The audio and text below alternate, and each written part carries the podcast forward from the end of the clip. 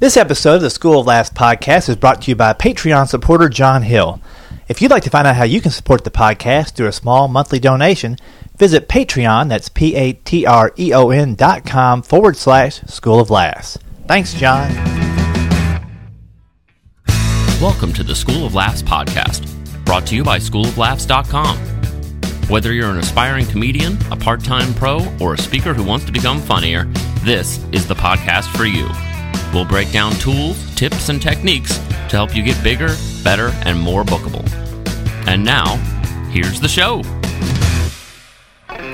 Hey, it is time for the show. This is Rick Roberts. Welcome to the School of Laughs podcast, and thanks again to our supporter through Patreon, John Hill.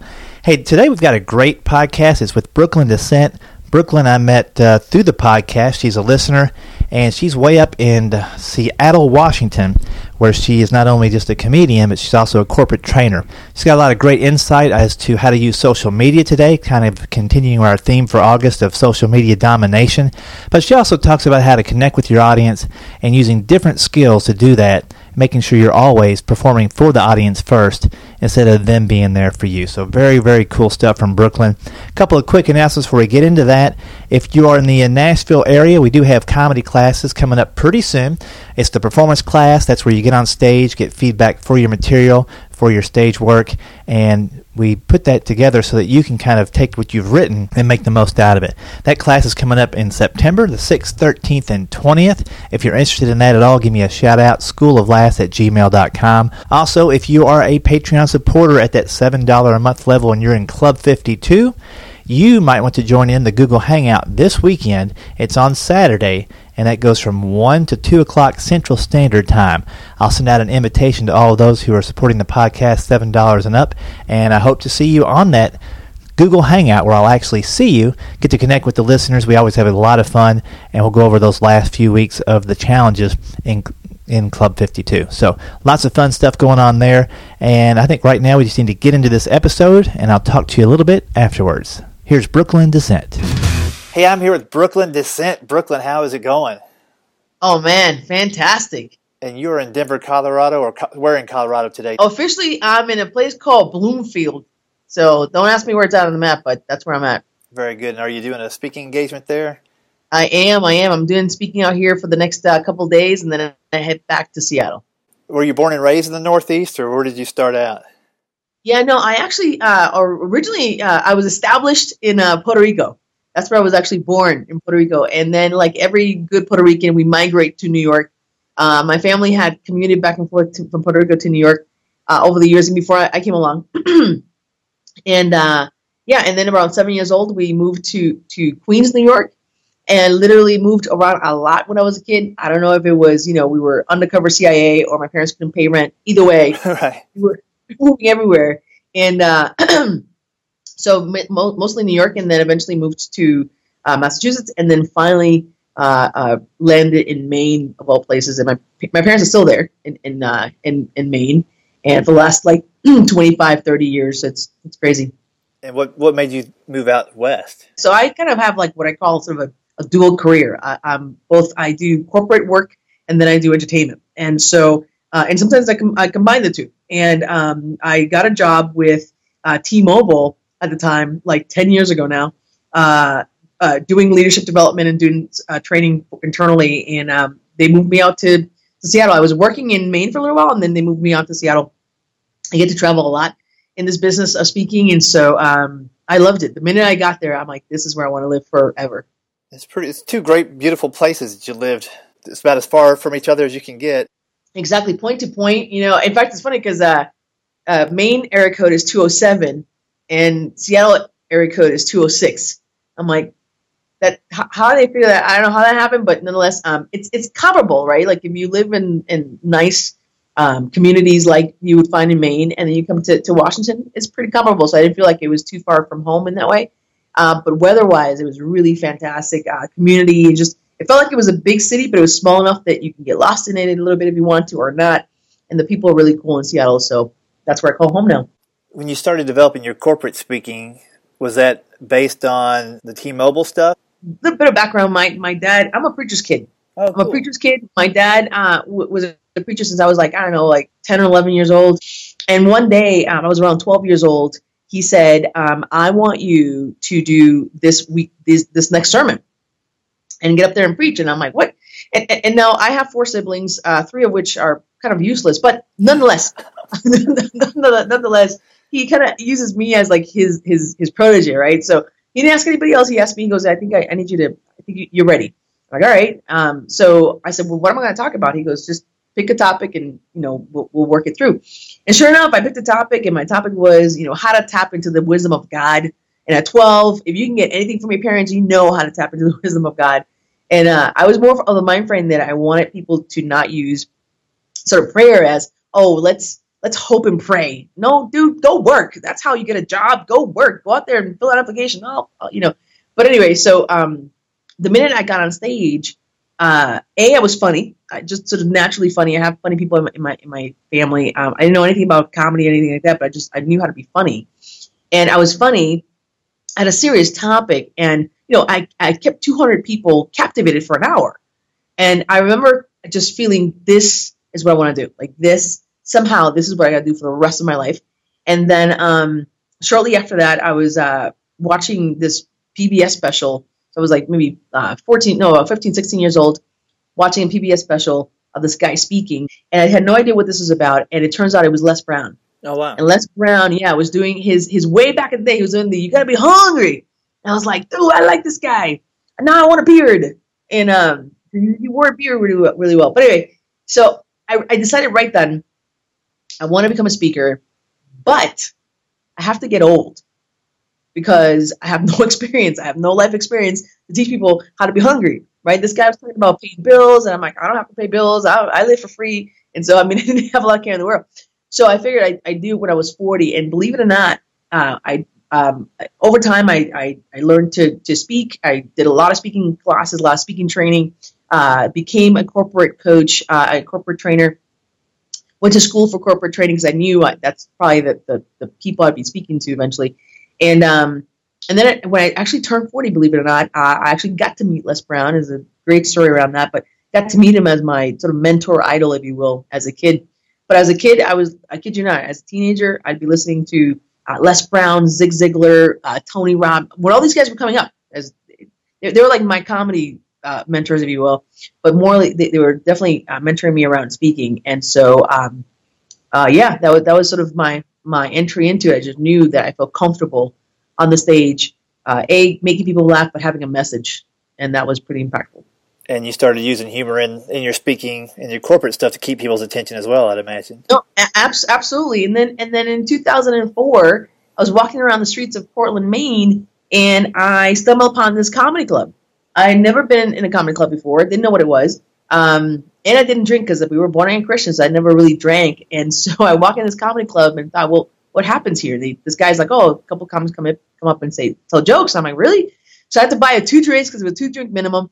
I bought two drinks, set them on the table, never drank them, and just watch these guys do comedy. And I was already be, I was already a corporate trainer, and I thought, oh my gosh, I can do that. That that's the thing to do. And I literally didn't know how to where to start and I asked the guy who owned the club, I said, Hey, how do I do that? And he said, Well, we have like an eight week uh, comedy course. You can come take the eight weeks, and um, you know we have a little show at the end, and it'll be cool. And and I've just never stopped since then. So I took the course. Uh, I, I feel so old saying that back in the day the internet was not that right. it's not like a thing. So I remember trying to find as much as I could about the topic, and um, I went online and I studied. So I did the course, but I was also studying right? You know, other comics. And I would at the time VHS, I used to record Comedy Central used to have every every day at noon used to have like like just straight up comics um, or stand up, and I would record it. And so I would come home, watch it, study it, watch it, study it, and then do my thing. So by the time I got eight weeks later to do a show, it was I, it was, it was awesome. It was a great experience. Um, you know, I, I, love to say I killed it. I did, not because there were friendlies, but right. um, but but I, I really did it. Um, it was a it's the best five minutes of my life, and um, haven't looked back since. And and now combine the two, two skills of speaking and as well as comedy. That's great. And do you have a, a, a straight ahead stand up show that you do without the message? Do you, or do you keep the message light with the? No, that's a great question. Yeah, because uh, sometimes we people who are sort of my, my my position struggle with. You know, I have a message, but sometimes I just want to be silly. Sometimes I just want to say things. So I do. um, uh, uh, interestingly enough, I, I try to keep it clean no matter where I am because you never know who's in the audience. And so you never know, it could be a potential buyer, which is, has happened. People come up to me and say, hey, do you do corporate gigs? And I'm like, oh, yeah. So stay, keeping it clean absolutely helped me to get other gigs from gigs that were not corporate gigs, if that makes sense. Oh, yeah. Um, yeah. And, uh, and that was significant. And I learned that early. I learned that early for, from comedy mentors is like, you know, you have good material, you know, be relatable and it doesn't matter whether you're corporate or, or a comedy club, you'll relate and just be likable. That was the biggest thing. If you're likable, you know, you're going to be all right. Um, so yeah, it, it, it has uh, worked for me pretty well. Yeah, a smile goes a long way on stage. Went over a lot of people.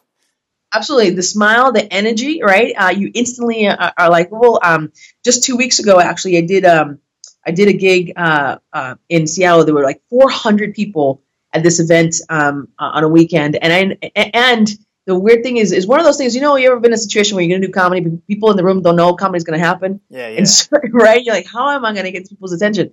Um, but and I was there was some music being played, and I thought, you know, I'll just play with the music and act as if this is all party, and then eventually bring it down and then start uh, do do you know do my set. And um, it, people instantly took because I just I worked with the energy in the room to kind of continue the flow versus stopping it sort of in the middle between people having fun and drinking and whatnot to all of a sudden listening to somebody talk after you've been dancing and having fun.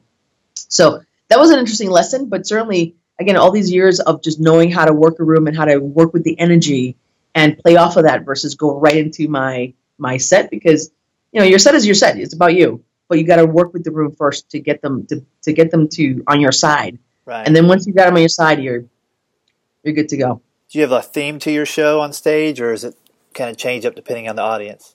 Yeah, no, I used to have a theme, and then um, I found that I was much more comfortable almost creating it in the moment. But what I learned in one of the with one of my uh, my speaking trainings many years ago was I created stories, and so I worked on my stories, and so I can determine if I go, for example, into a corporate crowd, what story based on what their the message they want to hear, what stories I'm going to tell, and you kind of weave in the message around the story. Uh, with with stand up, it's the same thing. I work with with who the audience is, what I know about the people in the audience. I may work some material that I already have pre-planned. And other things I improv, uh, which is scary for a lot of people, and comics don't like to do that. But I absolutely love it. I love um, riffing off the audience, playing off the audience, and um, you know, with my, in, in, and out of my jokes, right? So I have stuff that's scripted and stuff that I work in based on the improv. Um, and that has been really, really successful. Um, I first I thought, I'm like, oh my god, what am I doing? I'm committing, you know, committing suicide. But people really play off with it, and, and, and even some jokes that I have scripted, you know, you know how it is. You make it work like it's improv, but it's already been pre, you know pre planned. So yeah, especially if you're weaving in with stuff they know that you're making up on the spot because you're talking to somebody you've never met before and you're finding some humor yes. there. Yes, yes. And over the years, when you're improvising like that, you collect you collect data. You know, you, we're just sponges, right? We collect data from all kinds of places, and maybe this happened, this situation happened today, and in a few weeks something will happen that will remind me of the situation. I can still pick up on that and, and build on it. Um, so I no longer worry too much about, you know, oh, I, I, is my set going to work? Am I going to bomb? Am I? Because it's not really about me. It's about the audience. It's about giving them a great experience, a great show, um, and having them be fully engaged. And again, I think those lessons come a lot from training and speaking, where it's really about the audience. And then as a comedian, the same thing. It's about them. It's about the audience. And I play with them so much so that, that I'm having fun as well. So that keeps it fresh, doesn't it?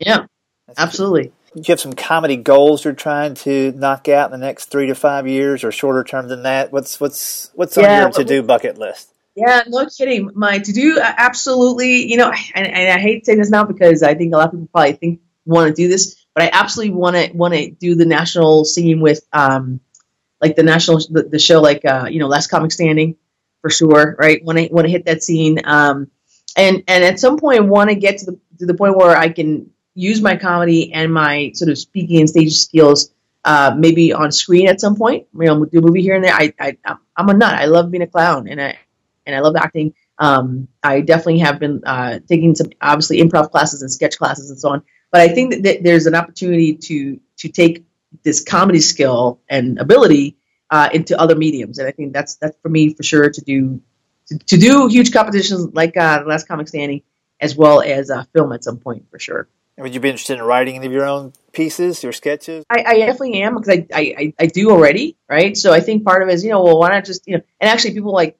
have told me then just create a like a webisode or something on YouTube and whatnot. Um, and it's true. And I think that that the weird thing, Rick, that that this whole process in my life has taught me is that, especially for you know this, nobody's telling us what to do. Nobody's telling us we got to do this, right? We have no manager. We have nobody, you know, forcing us. It, it's all us. And if we don't do it, it dies. If we don't do, if we don't pick up, you know, I'm, I'm working literally on a couple books at one time, and if I don't get in my computer and start going through the, nobody's doing it for me. Right. So, so part of that is just keeping that fire alive of whatever that is that for me is so significant. So, um, so yeah, right now it's just to, to continue to, to, to, study my craft, to, to get on stage, to, um, to perform as much as I can, as much as possible, uh, be a beast about it, really, because uh, I, I keep feeling like I'm getting older, uh, which is a good thing for comedy because it doesn't matter how old you are, you can any age. Um, but it's it's staying on top of my own goals. That's really it makes sense. It's a big a big goal of mine is stay on top of my own goals, to stay on top of um, my own uh, ideas of what I want to do because there's nobody telling me I got to do it. I mean, there's people who will email or text or whatever and say, "Hey, when, when's your next show? What's going on?" And you know you owe it to sort of that audience. But in general, you know, nobody's telling you what to do. Keep the pedal to the metal. Yeah, so it's good and bad. You know, uh, here here we are. We grew up and we hate our parents. Like, I don't want parents. Now I need a parent. I need a parent. I need somebody to tell me what to do. Like it helps to have you know, somebody bugging you and keeping you accountable. And are you part of any mastermind groups? Uh, I was actually just because my schedule, I haven't been able to keep up with it. But that's an absolute um, uh, uh, must is to keep in touch with a community of people that you're somewhat accountable to. Because if it's just you, then it's no good. And and I have but I kind of force myself, or I will I, I, I will kind of make myself accountable in public. I will post on Facebook. Um, guys, I have a show coming up in two months, and I don't even have dates. I don't even know where I'm going. Like, yeah, two in two in, in two two months. In fact, that's how one big big show happened. Somebody emailed me, and I was on a plane, and I was on my phone, and I was on Wi-Fi, and I can obviously get on get on Facebook, and they Facebook me and said, "When's your next show?" And I'm like, "Oh crap." When's my next? And I literally opened up my my calendar and thought, okay, when am I home? Right, and I was to be home like for another like another six weeks proper. And I thought, and I just picked a date and I said to them, "Yep, here it is." And I created I created a, a uh, an invite right then, uh, a Facebook invite. I said, "Place is gonna be TBD," and then I put the you know put the uh, the fear of God in me, I guess, and uh, it was a phenomenal, phenomenal show. And uh, but it was because people were saying, "Where are you? What's going on?" And you can't be out of out of the uh, you know their their their um, you gotta be top of, yeah top of mind top of mind exactly all the time with with different things, you know, different commentary and so on.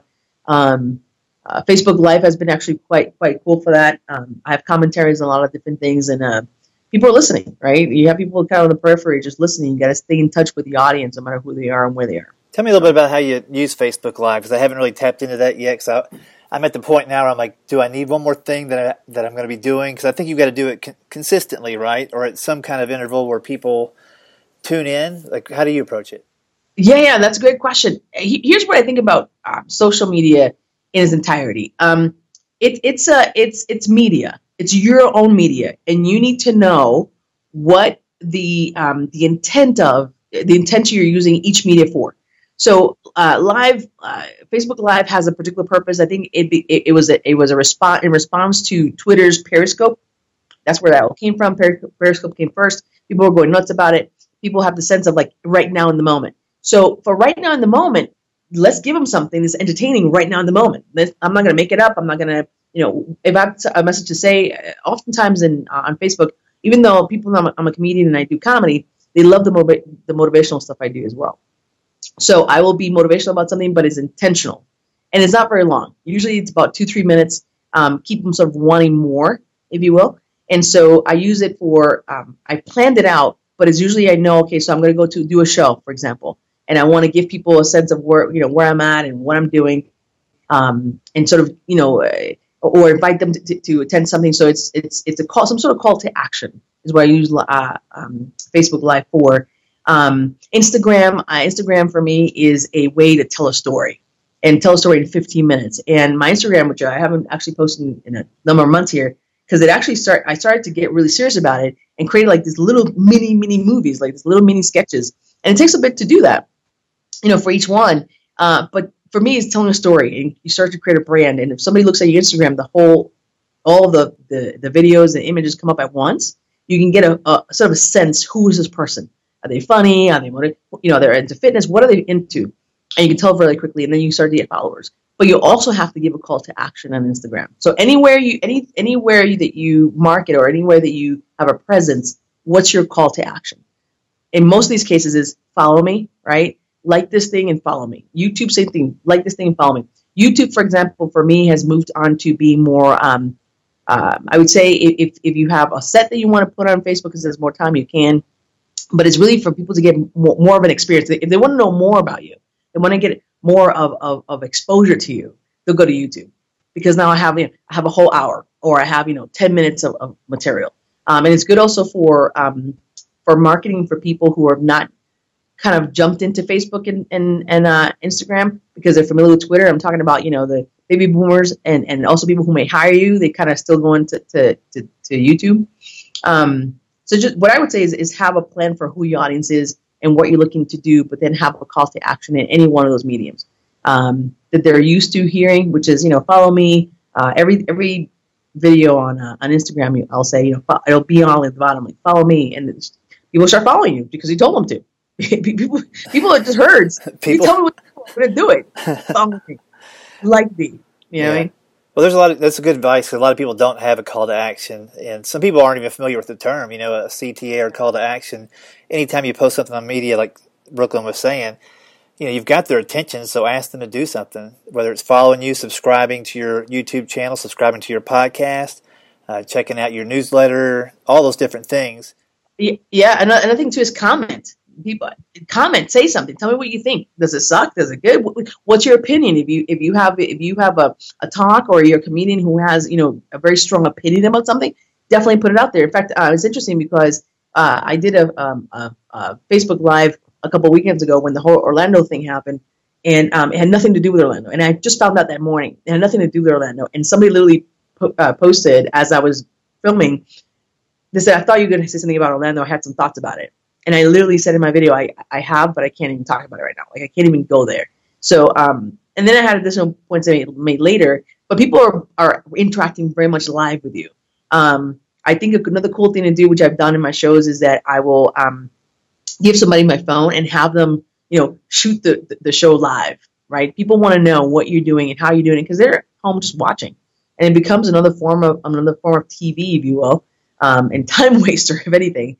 But if, if you're gonna waste people's time, make make it make you make it. It's gonna sound weird. If you're gonna waste people's time, make it valuable, right? right? So, so, waste, waste, valuable waste. waste. like plutonium. Exactly, it's a valuable waste. We need this waste. Um, but then they'll click on, and in fact, I have people who've told me that they don't even listen to the sound; they just watch me because they they're already laughing just watching me talk. And so you begin to to build a sense of, of community by these different mediums. And Facebook Live is everybody's starting to do it. If you do it, absolutely have a call to action at the end, ask people to do something at the end, and, and give them something of value, right? So it's not just be funny for funny's sake, but give them something of value, and they will start to follow you for many different reasons. That's some great advice. Has there been any social media that you've tried, and, and for whatever reason your audience wasn't there, and you, and you thought, okay, I'm going to let this go? Yeah, yeah, it's a good question. Um, you know, it, it, Twitter and and Twitter, um, I think the only people who use Twitter is um, the media and the Kardashians. I mean, like that's that is it. Who else uses Twitter? And um, Twitter is a is a weird um, because it's been long, around for a long time, and it's got it's kind of dying, which is why they brought they made Periscope. I think um, uh, it's a lonely it's a lonely medium unless you get involved in other people's comments. It's so weird. You have to be an interlope. So, you have to in, interject yourself into other people's conversations and make comments. I've tested this. Actually, funny you mentioned this last week, and it's crazy how a I got followers out of nowhere. I know who these people were. I have like five followers, but the point is, people started following, and then um, we're responding to my comments. So if you see something you like, and here's a kind of cool trick: is that you do a search for topics that you care about. I don't care. Uh, uh, um, cantaloupes, uh, uh watermelon, uh, uh, vodka drinking, whatever the heck it is uh, and, or see or see what's trending, and you do a search, and then whatever anybody's saying that matters, just respond to it.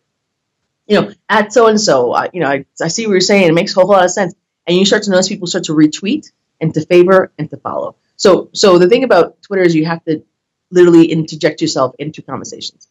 It's a good point. It's a it's a time commitment, Mm-hmm. and Yeah. and you are randomly pulling people off the internet, kind of that are around one topic. But when that topic dies, you know you're still following them or they're following you, and hopefully the tweets that you put out still engage them. uh, Twitter is one of those things that absolutely people um, uh, you have to get inside the conversation and build it if it makes sense for what you're doing. Maybe it doesn't necessarily make sense, and I think a part of that. And somebody says, "Well, how do you know what makes sense for your business?" Dude, I don't know. It, it really makes sense. It, it depends on how you who you are as a person. I think that for comedians, for entertainers, people have got to see us. Right. Every time I've gone to do like um, I've done, I, I also perform often at, at weddings. I do emceeing for weddings, and whenever uh, I discovered this little trick too. So if anybody out there is doing performing, here's a trick around conventions. So you know how you do these shows where you know you go have a booth somewhere and, and hopefully people come buy your services. I discovered like five years ago. Look, I'm not a cake. I'm not a photographer, right? You can't. You can't. The only way you're gonna know what I do is by experiencing what I do. So the only way I would actually be in a show is if I could MC the show. You see what I'm saying? Yeah. So I say, yeah, whatever you whatever you way you're marketing your business, find a way that you can demonstrate your talent. Because then people go, I want that. And it's unbelievable how many people would book me as their MC and, and also I bring in a DJ.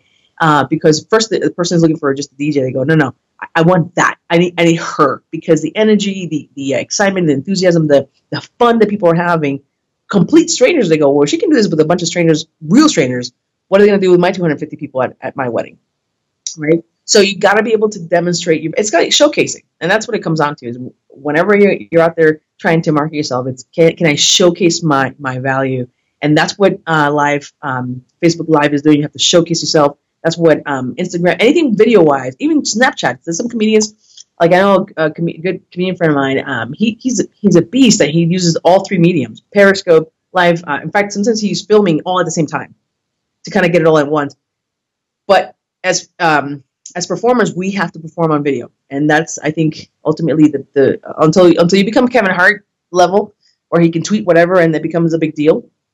Um, you have people have to see your you have to showcase in every single um, engagement that you have with the audience, if that makes sense. Yeah, and I'm just already thinking too. When I pitch myself to corporate groups, I, you know, I've got the 25 years of experience, and I can handle just about any situation. It might be good for me to grab my phone when I see maybe a tough setup where we've talked in the pre-planning process about, hey, the audience needs to be close, there needs to be great lighting, and I show up and there's not, and not as a way to put the current group down, but say, hey, I'm going to show you how I can overcome these two horrific things for a performer. The audience is 60 feet away and there's poor lighting, and the audio is shaky. But let's let's see how the first three minutes they're going to have to try to figure out how to meet me halfway, and then we'll get it from there. You know, it's live, so there's an element of like walking a tightrope, and I guess I've got to hand the phone off to somebody and tell them to, to bail. you know, at a certain point, it's going to be an hour long video, but but that would be a way for me to show what I am able to do in a better way than me telling them that I can do it. No, Rick, absolutely. Again, if, if your listeners, there's people who, who either comedy or also want to do speaking. I think, that, first of all, speaking is much more lucrative uh, than being at clubs unless you're producing your own shows. Um, uh, here's the thing, and I'll, and, I'll, and I'll give you insiders. You probably already know this because you've done it for so long, long, but I discovered that the buyers of our services as speakers are not talented buyers, right? They're HR people, they're office administrators, right? They're people who were told in some committee, go find me a speaker, and now it's their job to get on Thumbtack or get on some other service to find a speaker. They have to read all this information, and it's boring as hell, right? But you know you're different. You know you have a skill. You know you can really bring it. Um, what's the biggest problem? Um, you, you know, you know. Uh, hey, we're running late, and you had an hour, but now you have 20 minutes. How do you adjust for that, right? So it's almost like if you, if you have moments in video wise that you can demonstrate, here's what I do, or heck, you're you're at an event and and you can do like a little demo video. You at an event announcing to people, hey folks, I'm going to be speaking to you know uh, you know Kmart, uh, Walmart, or I'm going to speak to, to, Microsoft here in a moment. Uh, you're well dressed, etc. So they all the visuals, even if it's 60 seconds long, that video alone will do more uh, for you than someone who put a proposal together and have a bunch of words because we're not, we're not writers, we're performers. So if you perform, right, for the people who are trying to buy your services, they get a sense of who you are, right? Uh, visually, they get a sense of the fact that you know you're clean shaven, that you have a tie, that you have a suit, whatever. You're not going to show up just because the other thing too is if you're humorous, they're worried about what you're gonna, how you're gonna bring right the, the humor. Show it to them. Let them know, and and then if possible, do a quick a quick uh, video on, um, right after with a couple people who who just experienced it. Um, obviously, the person who hired you. I always, always, always, always get video from people who hire me. Um, even if I don't use it, I don't always use everything, but if I get some really good uh, um, sound bites, I'll use that. Um, I, I being too shy about my own phone. I just have like a like a hold my phone with a what do you call it a um, this little tripod, uh, handheld tripod, almost like a selfie. And then I interview them. I tell them ahead of time. I'm going to ask you three questions. You know, what did you think? How, how did you like the, the, the, the message? Did it suit the group? And you know, um, what would be your advice to people who want to hire me? Always the same thing. Um, and uh, and that's always worked. And they and, and if you did a great job, they're happy to say good things about you. Um, do not miss an opportunity to get feedback from you from the clients you serve right then. In the beginning, I used to be shy about it. I'm like, ah, you know, I don't want to, you know, toot my own horn, toot your horn so loud they hear it. Right. Because if you don't do it, nobody else will. And then you walk away, right? Right? And you walk away thinking, oh, that was an awesome gig. But also, a lot of clients won't always write reviews because they're not writers, right? That's not what they do. There, once you give them the service, that you move on, they move on. So capture the video in the moment. Yep, and I guess you could type that up, and that could be their testimonial if you want to do it that way.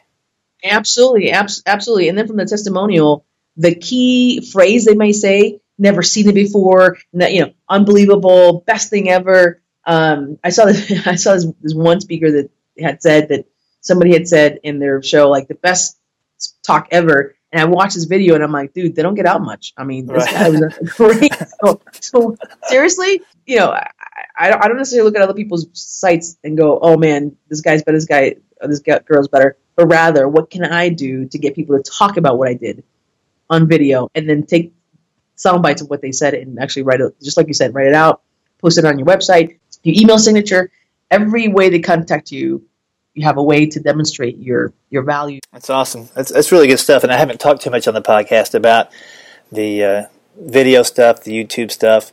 So very timely and uh, something that I'm I'm trying to get better at. In fact, I'm working on two client testimonial videos right now, just assembling phrases from a bunch of different groups after shows, and they, they're kind of almost interchangeable. So they're telling the story, but it's seven or ten different people telling the story of why you should hire Rick Roberts. So I, I know exactly what you're talking about, and I had to get past the shyness of asking for those testimonials. And the way I do it, like you talk about holding yourself accountable, I'll tell them when they first hire me, I said, you know, for this rate, uh, I'll give you this amount of time, and at the end, I would need a video testimonial, and remind me of that if, in case I forget. And then I'll remind them when I show up, hey, I'm, I'm here an hour and a half early before the show. Check the lights, sound, and don't let me forget after the show to get a quick video testimony. So two times I've reminded them to remind me. So if I bring it up, they're like, "Oh yeah, I should have reminded you that already." No, absolutely. In fact, the other thing I, I do um, around the video, because again, even I, even done it so many times I've done, I'm like, oh my god, here we go, I gotta ask for video. Um, a if if I, if, if uh, the show is pretty is, is a big uh, event, I will have an actual uh, videographer there who professionally is doing it. So I will tell the person ahead of time, hey, by the way, when we're done, uh, John here is going to be taking a quick testimony of your. Is it all right if other people, you know, if they have something to say? Uh, but guess what? Um, the, the, you're only going to give me testimonial, or you're going to tell me how you think if you liked it. If you so it, it puts the onus back on me to deliver right. a good show for you. you follow? Oh, yeah. So I'm telling I'm telling them, hey, you know, only if I do a good, a good job and you really like what I did and how I performed, then uh, tell you know tell tell me again uh, on video. And then what I'll do too, by the way, uh, Rick, is that I will stand off camera like a like a reporter, so they're looking at me. Uh-huh. So the key thing is because people don't like looking at cameras, they feel super shy. But if they're looking at me and asking the question, and I'm asking them the question, they're looking off camera, much better, more of a natural feel, um, and people feel more comfortable. Uh, but I'm also I, I, tell them the questions ahead of time. I'm going to ask you this, this, and this. Um, you know, the, my, my, my three key questions, and then um, but only but only give me a testimonial if uh, you enjoyed it. So then when I get to the end, so hey Rick, did you, did you love it or what? So so again, it's perfor- continue the performance even even while I'm getting the testimonial because there's the te- you know you, you know this the testimonial is is is a, it's weight in gold. Hell, don't pay me and, and give me a great a raving review and I'm and I'm I'll take it. Right. I'll do it. Yep, it's key stuff. Man, Brooklyn, it, it's gone by really fast. I think you've thrown out so many golden nuggets. It's going to take me forever to make these show notes because I don't want anybody to miss this stuff. Lots of good stuff. Um, I appreciate you working some time in while you're speaking and doing what you love to do to talk about what you love to do. Thank you. My pleasure. Where's the best pe- place for people to find out more about you? Would you like them? I can include your Instagram in the show notes. Just tell me what you want, and I'll pop it in there. It's actually Brooklyn Comedy um, Live on Instagram, and then um, and then on my website, right? I can go on my website. Uh, if they want it. they also can follow me on Facebook. I have a Facebook page, which is, again Brooklyn Comedy Live on Facebook. Rick has been fantastic. Thank you so much for the opportunity. Yeah, thanks for making time, and I'll be talking to you soon. All right, take care now. You too. Hope you enjoyed that. I really got a couple of key nuggets there when she was talking about video testimonials, something I've been very lax about doing after shows, even though now that I've started, uh, since I interviewed her, this interview is a couple of weeks old, uh, I started taking that stuff right into action, and now I've got uh, several up on the website, up on YouTube already, and it's paying off, paying dividends as people see what other people think about my show. It's always better to have somebody else tell you how good you are than you try to tell people how good you are. It just comes off better. And speaking of other people saying how good you are, hey, it's time for an iTunes review. This review comes in from John Hill, who's also supporting us through Patreon this week. Thanks, John, for the five star review. It says, Are you serious about comedy anyway? If you are, then you have to subscribe to this podcast. The information, interviews, and advice that Rick's create is beyond valuable for anyone pursuing the dream of a career in comedy. And for that matter, even if you only intend to pursue comedy as a hobby, this will help. Episode 112 on social media is worth it all by itself. Thanks, Rick, for your tireless efforts and sacrifice to help others in an industry where helping others is rarely of value when dogs are trying to eat other dogs. So, what are you waiting for? Subscribe already. Thanks, John, for that killer iTunes review. And uh, I appreciate those last couple episodes with Kate Dorr on social media were phenomenal. And I look forward to bringing more content like that to you and the other listeners down the road. Hope you had a lot of fun today's podcast. I'll be talking to you next week. Take care, be safe, and stay funny. Thanks for listening to the School of Laughs podcast. If you'd like to hear more School of Laughs podcasts, you can find them on iTunes and Stitcher.com. And don't forget to subscribe and leave a review. For information on upcoming live and online classes, visit schooloflaughs.com. Until next time, stay tuned, stay focused, and stay funny.